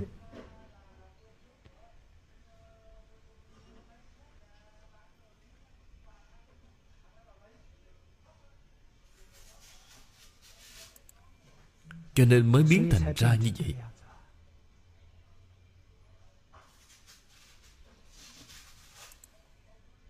Giáo dục của phật pháp giáo dục của tánh hiền không có gì khác. Không có gì ngoài việc giúp đỡ chúng ta hồi phục lại tính đức mà thôi. Cho nên chư phật như lai phổ độ hết thảy chúng sanh nhưng bản thân các ngài không có cái ý niệm này. bạn xem trên kinh kim cang đã nói thực vô chúng sanh đắc diệt độ giả. Các ngài không có độ một ai. Vì sao nói là không có độ một ai? Cái mà họ đạt được thấy đều là tự tánh vốn có đủ.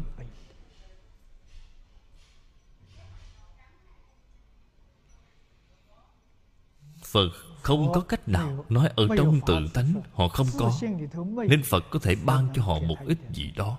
Không có đạo lý như vậy. Đều là tự tánh có đủ.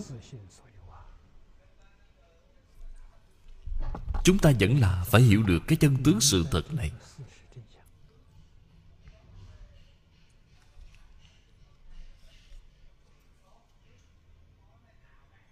Làm thêm một ít việc tốt làm việc tốt điều này thì nên làm. Làm việc không tốt thì không nên làm.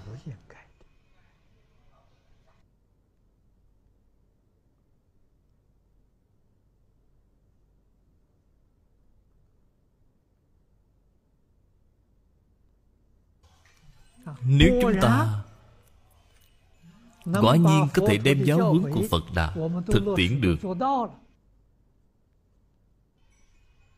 Đều làm được Công đức lợi ích Thì vô lượng vô biên. Người thế gian thường nói Người yêu thương người khác Thường được người khác yêu thương lại. Người kính trọng người khác Thường được người khác kính trọng lại. Người giúp đỡ người khác Thường được người khác giúp đỡ lại. Đây là cái gì? Đây là tánh lý Bổn tánh. Đạo lý chính là như vậy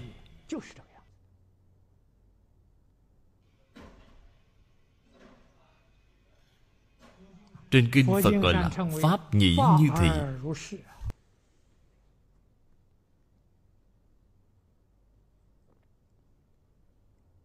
Hết thầy chúng sanh Tâm tưởng Sở cầu. Toàn bộ đều là viên mãn Đầy đủ ở trong tánh đức. Tài phú. Viên mãn Đầy đủ trí huệ viên mãn Đầy đủ. Đức năng viên mãn đầy đủ. Ngày nay chúng ta nói phước báo cũng là viên mãn đầy đủ. Cho nên Phật Pháp gọi là nội học. Bạn phải từ nội tâm Từ trong tâm tánh mà cầu. Không nên cầu bên ngoài. Cầu bên ngoài sẽ cầu không được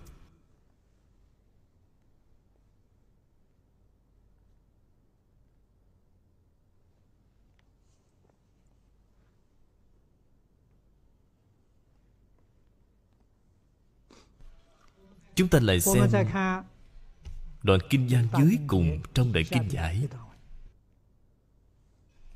Hiện tụ bổn kinh. Hiện tại thì từ kinh này mà xem. Kim Thái Dư Luận. Dĩ minh tam bối giảng sanh. Thực vi phạm phu Kim cập thánh nhân cái lý niệm này phải có. đây là cái lý niệm vô cùng chính xác.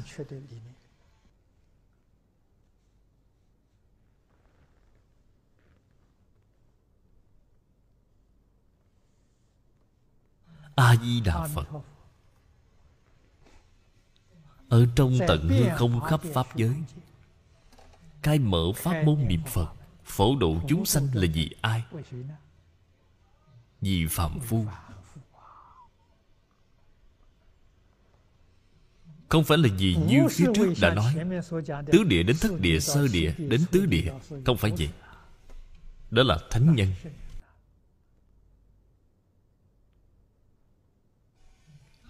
Những Bồ Tát đó là ở tại Hoa Tạng thế giới. Văn thù phổ hiền Hai vị thượng thủ này Dùng thập đại nguyện dương dẫn quy về cực lạc Đó là một sự việc như vậy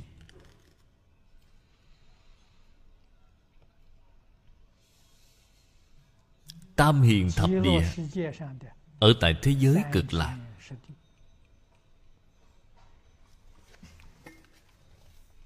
Tam hiền đó đều là thánh nhân Sơ trụ Bồ Tát đều đã minh tâm kiến tánh Kiến tánh thành Phật Chính là 41 vị Phật. 41 vị Pháp thân đại sĩ Chính là 41 vị Phật. Các vị xem trong giảng nghĩa, Kinh Kim Cang của cư sĩ Giang Dị Đông, Ngài đã nói được rất rõ ràng, Rất minh bạch. Pháp môn tịnh tông Thực tại mà nói Là độ phàm phu chúng ta Trong sáu cõi. Sáu cõi bao gồm địa ngục đạo Chúng ta sẽ hỏi địa ngục đạo có giảng sanh hay không? Có, tôi nghe nói Địa ngục đạo làm sao có thể giảng sanh? Lời của thiện đạo đại sư là ở tại Gặp duyên không động Phật Bồ Tát có đi đến địa ngục để độ chúng sanh hay không? Có Không thể nói là không có đến. Trong địa ngục đạo cũng có người có thiện căn rất sâu vậy Bởi vì sao mà lại đọa địa ngục? Vì nhất thời mê hoặc. Tạo ra tội ác thầy trời. Ngũ nghịch thập ác. Cho nên mới đọa đến địa ngục. Sau khi đọa địa ngục Thì họ liền sám hối Họ liền hối hận, Họ liền biết Họ đã sai rồi.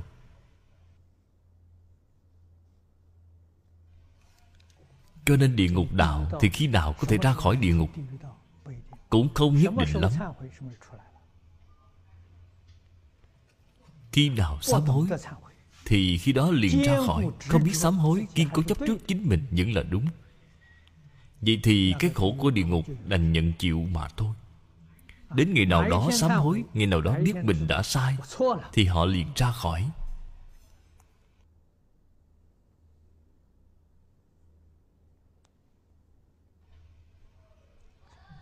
Chúng sanh Dù có ác nghiệp lớn hơn nữa Chỉ cần vừa sám hối Thì liền quay đầu. Quay đầu là bờ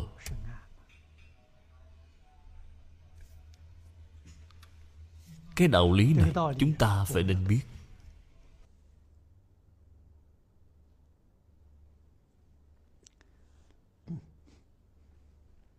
Lão cư sĩ hoàng niệm tổ vẫn dụng bế thành chánh giác.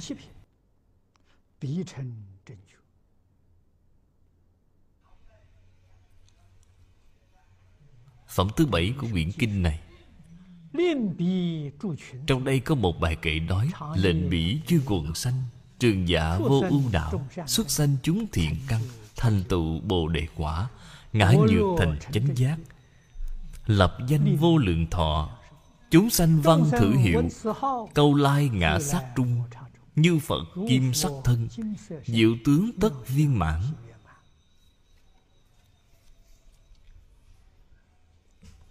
Bốn câu phía trước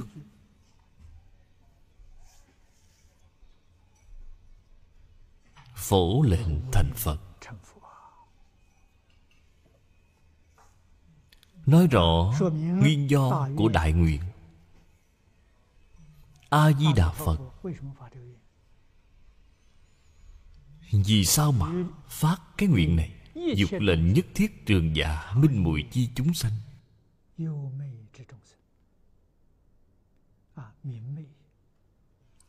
Đây chính là nói Những chúng sanh đọa lạc trong sáu cõi và trong ba đường ác.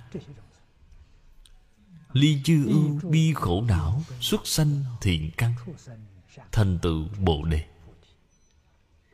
Thiện căn Hết thảy chúng sanh vốn có Nhưng bị mê rồi.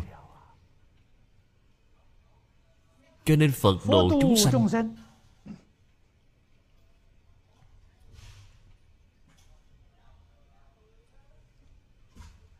Niệm niệm đều hy vọng chúng sanh lìa khổ được vui. Làm sao để giúp đỡ họ? Bạn phải nên biết khổ là từ đâu mà có. Khổ là từ mê mà có. Mê rồi Thì hết thảy tất cả tạo tác Liền sản sinh ra sai lầm.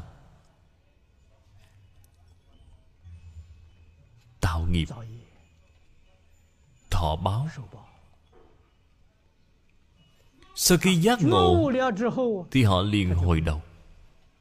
Họ liền có thể lìa khổ. Cho nên giúp đỡ chúng sanh lìa khổ là mục đích. Dùng phương pháp gì vậy? Phải giúp họ phá mê khai ngộ. Phá mê khai ngộ Đây chính là giáo dục.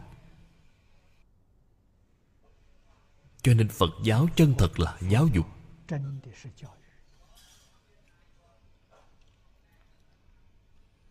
Vậy bạn hiểu được chân tướng của sự thật.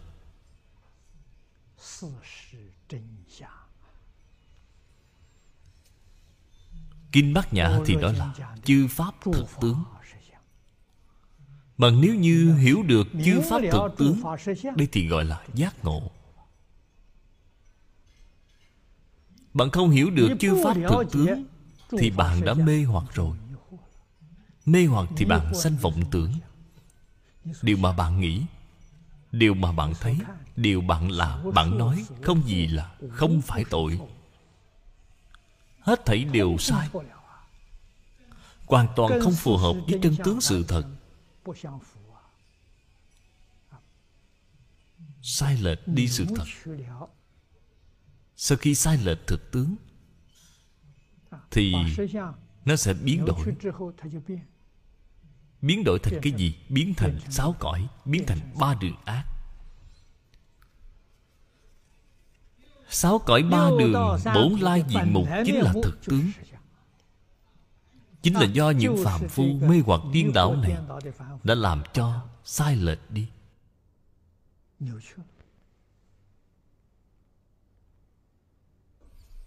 Trong chứng đạo ca của Vĩnh Gia Đại Sư nói rất hay. Trong cảnh mộng rõ ràng có sáu cõi, Tỉnh mộng rồi không không cả đại thiên.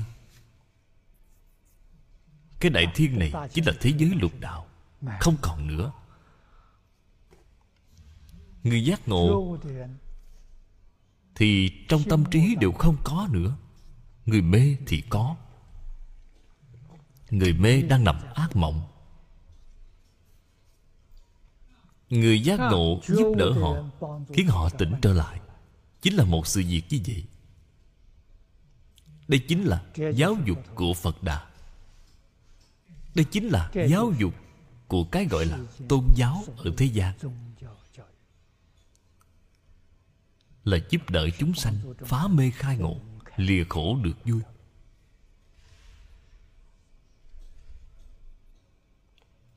Cho nên Mục đích của 48 nguyện Đích thực là vì chúng sanh tội khổ Không vì cái gì khác.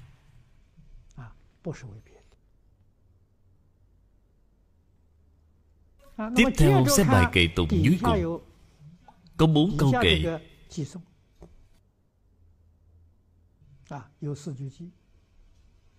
Minh phổ tế chi pháp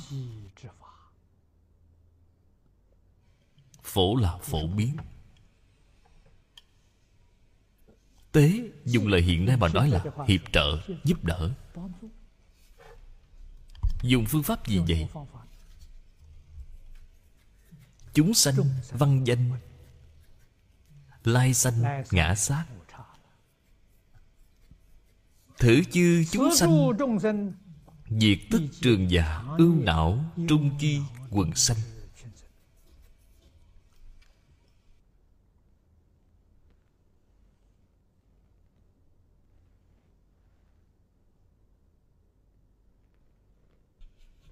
Những lời này nó được rất rõ ràng, rất minh bạch.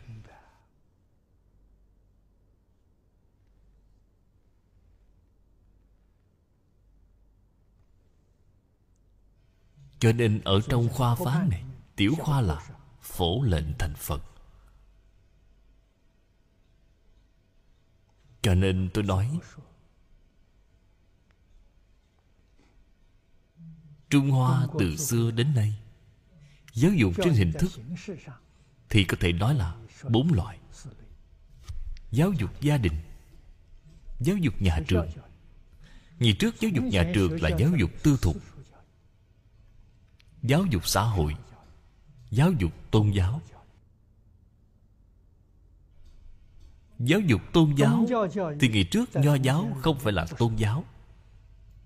Nói tôn giáo thì chỉ có phật giáo và đạo giáo. Thực tại từ xưa đến nay, Nho thích đạo được xưng là tam gia. Cũng được xưng là tam giáo, Nhưng không phải là tôn giáo. Đây là thuộc về giáo dục. Cái ý nghĩa này thì chúng ta phải biết. Danh từ tôn giáo này là tiếng ngoại lai Truyền từ nước ngoài vào. Phật giáo Trung Quốc xưng là tôn giáo, Cùng với tôn giáo hiện tại thì ý nghĩa hoàn toàn không tương đồng ở trong Phật giáo Trung Quốc Có phân tông môn giáo hạ.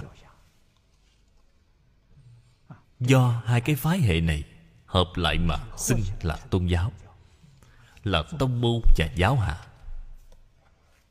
Bởi vì phương pháp dạy học Hoàn toàn không như nhau. Tông môn chính là thiền tông. Thiền tông dạy học trước Ngộ là sau tu không khai ngộ thì bạn không có cách nào tu. Ngộ rồi thì mới khởi tu. Giáo hạ thì tương phản việc này. Là trước học sau ngộ Cho nên hai phương pháp dạy học của nó Hoàn toàn không như nhau. Trước ngộ sau tu, Đó là học trò thiên tài. Không phải là người thông thường. Gọi là người thượng thượng căn. Người trung hạ căn Thì tuần tự từng bước một.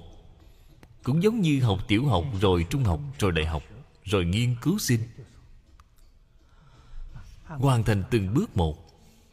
Cho nên không giống như việc trước ngộ sau học Việc đó thì không có tuần tự.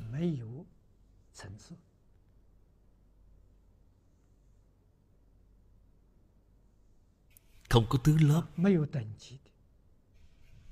cho nên nhất ngộ nhất thiết ngộ đây không phải là người thông thường có thể làm được. Trong quá khứ người có thành tựu chỉ là một số ít người không phải là nhiều người. Đây là việc chúng ta không thể không biết.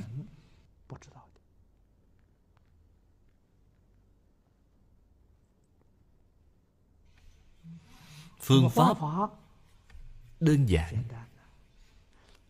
Nghe danh đều được sanh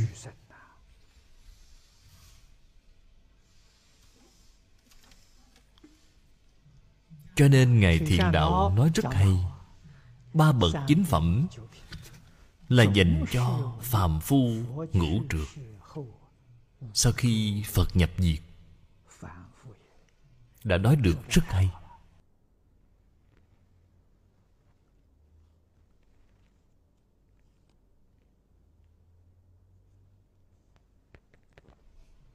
Chúng ta từ giáo huấn của Tổ sư mà tăng trưởng lòng tin.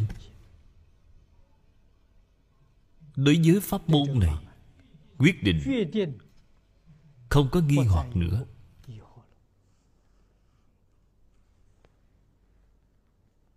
Quyết lòng một mực, một môn thâm nhập, huân tu lâu dài, quyết định thành tựu. Thành tựu Phẩm vị cao hay thấp là ở công đức chính mình. Công đức của việc tu học. Công đức tu học là gì? Tôi cũng đã đem nó giảng nói rất rõ ràng. Mở rộng tâm lượng. Tâm lượng càng lớn, thì phẩm vị càng cao. Tâm lượng càng nhỏ, thì phẩm vị càng thấp. Đạo lý là như vậy. Tâm lượng nếu như rất nhỏ, không thể chấp nhận được, thì quyết định là không thể giảng sanh việc này phải nên biết. Không thể tha thứ cho người khác, không thể bao dung người khác, thì quyết định không thể giảng sanh tịnh độ. Vì sao vậy? Vì sanh đến tịnh độ, Người ở tịnh độ rất nhiều. Người này nhìn thấy không dự ý, Người kia nhìn thấy không hài lòng. Mà đến thế giới cực lạc thì ngày ngày đều đánh nhau, Ngày ngày cãi nhau với người ta, Làm gì lại có đạo lý như vậy chứ?